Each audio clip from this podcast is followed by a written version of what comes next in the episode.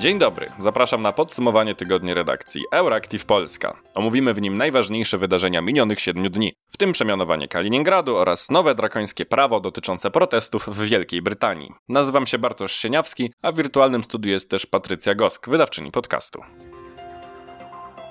9 maja odbył się w Rosji jak co roku Dzień Zwycięstwa. Jednakże rosyjscy żołnierze są chyba czymś bardzo zajęci, ponieważ w tym roku parada była najskromniejsza ze wszystkich, a sama defilada trwała 10 minut. Przemówienie w otoczeniu obwieszonych medalami sędziwymi wojskowymi wygłosił prezydent Władimir Putin, mówiąc o obronie Donbasu i o zachodnich globalistycznych elitach. Warto zwrócić uwagę, że rosyjskiego lidera nie otaczali żołnierze pamiętający bitwę na Łuku Kurskim, a żołnierze odpowiedzialni za pacyfikację m.in. praskiej wiosny. Obecne ukraińskie władze Putin określił jako reżim przestępczy, którego zakładnikami jest naród ukraiński.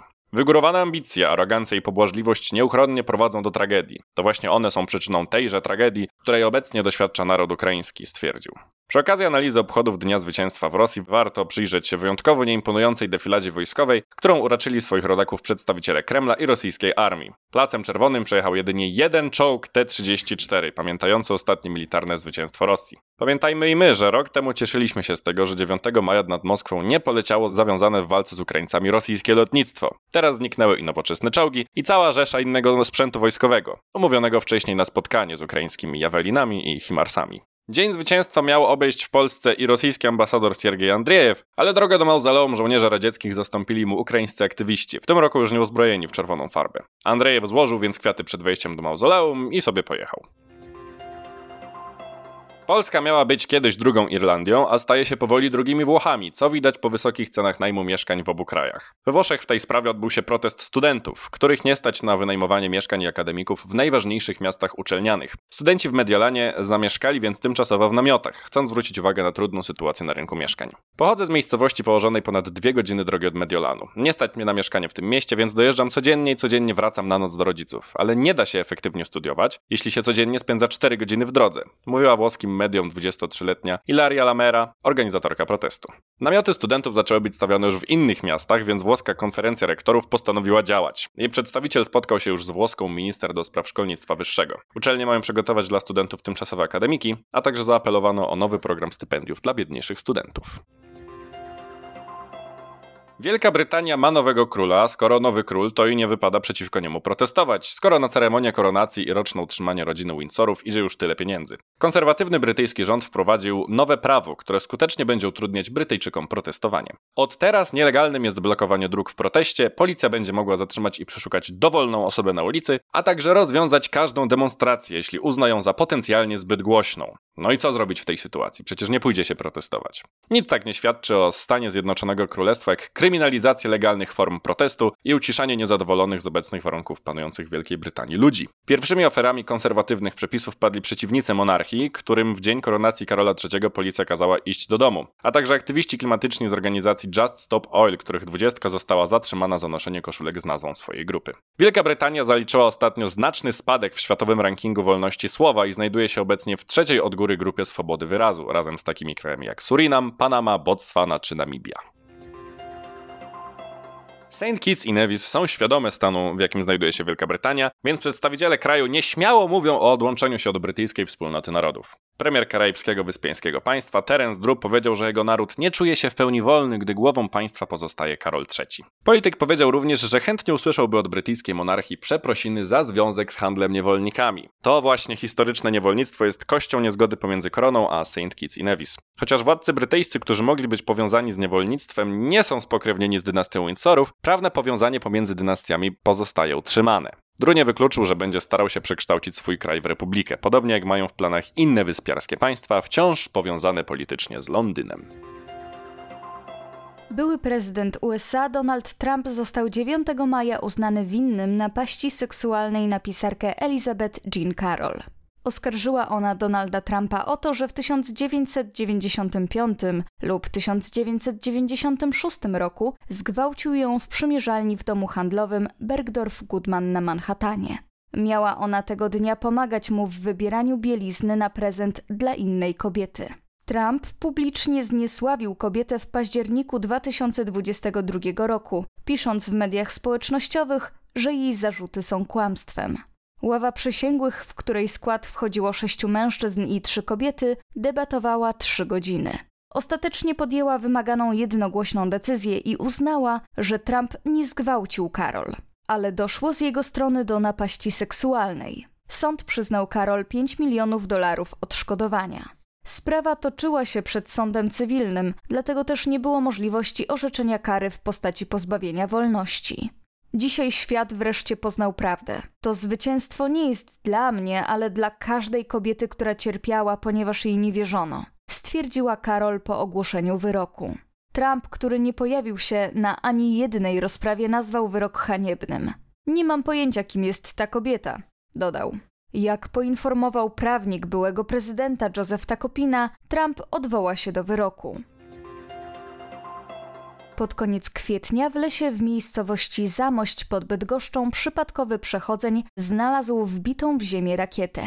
Na miejscu natychmiast pojawiły się służby, między innymi saperzy, prokuratorzy i żandarmeria wojskowa. Początkowo pojawiały się informacje, jakoby pocisk miał być polski i został on wystrzelony z pobliskiego poligonu w czasie ćwiczeń. Przeprowadzono ekspertyzę znalezionego obiektu. Zajął się nią Instytut Techniczny Wojsk Lotniczych. Eksperci mieli stwierdzić, że jest to rosyjski pocisk manewrujący H-55, którego polska armia nie ma w swoim wyposażeniu. Jeśli więc doniesienia te się potwierdzą, to będzie to oznaczać, że rakieta została wystrzelona przez Rosjan. Zapewne w czasie ostrzału Ukrainy. Okazuje się, że rakieta wleciała w polską przestrzeń najprawdopodobniej już w połowie grudnia ubiegłego roku, kiedy Rosjanie prowadzili zmasowany ostrzał Ukrainy, między innymi z wykorzystaniem samolotów na co dzień stacjonujących na Białorusi. Wtedy też rosyjski bombowiec Su-34 miał zbliżyć się do polskiej przestrzeni powietrznej, dlatego też poderwane zostały samoloty bojowe NATO.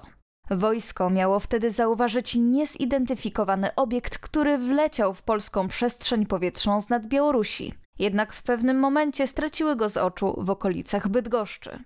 Tuż po incydencie służby ruszyły na poszukiwania obiektu, jednak bezskutecznie, a z powodu trudnych warunków atmosferycznych szybko zaniechano dalszych poszukiwań. Ponadto wojsko miało nie poinformować prokuratury o naruszeniu polskiej przestrzeni powietrznej. Wygląda to tak, jakby polska armia zlekceważyła ten incydent albo chciała go ukryć, napisało RMFFM. 6 maja miała miejsce koronacja króla Karola III. Ceremonia rozpoczęła się około godziny 11.20 czasu polskiego. Procesja ruszyła z pałacu Buckingham do opactwa westminsterskiego. To właśnie tam brytyjscy monarchowie koronowani są od 1066 roku. Drogę do świątyni para królewska, czyli Karol III i królowa Kamila, przejechali karetą, która została zamówiona na 60-lecie panowania Elżbiety II. Podążało za nimi niemal 200 żołnierzy z reprezentacyjnego regimentu brytyjskiej armii Household Cavalry Mounted Regiment. W nabożeństwie, które rozpoczęło się w południe, wzięło udział około 2300 osób. To około czterokrotnie mniej niż pojawiło się 2 czerwca 1953 roku na koronacji Elżbiety II. W uroczystości w Londynie wzięło udział około 100 głów państw. Na ceremonii nie było prezydenta Stanów Zjednoczonych Joe'ego Bidena, zjawiła się natomiast polska para prezydencka Andrzej Duda i Agata Kornhauser-Duda.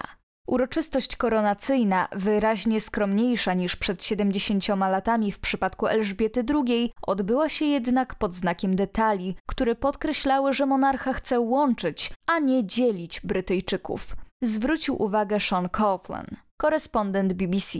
Chodzi między innymi o różnorodność religijną w Zjednoczonym Królestwie i innych podległych Karolowi III państwach. Jako przykład dziennikarz podał to, że król przysięgał utrzymać protestancką sukcesję tronu, jednak wkrótce potem chór śpiewał po łacinie utwór Williama Byrda, który stanowił w XVI wieku element mszy odprawianych przez katolików, by sprzeciwić się doktrynie kościoła anglikańskiego. Co więcej, po raz pierwszy w historii w złożonej przysiędze król zobowiązywał się dbać o tworzenie warunków, w których ludzie wszystkich religii i wierzeń mogą żyć wolni.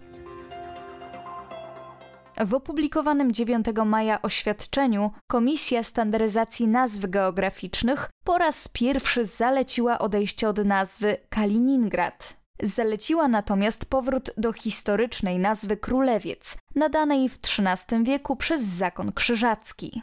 To już nawet nie jest rusofobia. To, co się dzieje w Polsce, graniczy z szaleństwem, stwierdził rzecznik Kremla Dmitrij Pieskow, cytowany przez rosyjską państwową agencję prasową TASS.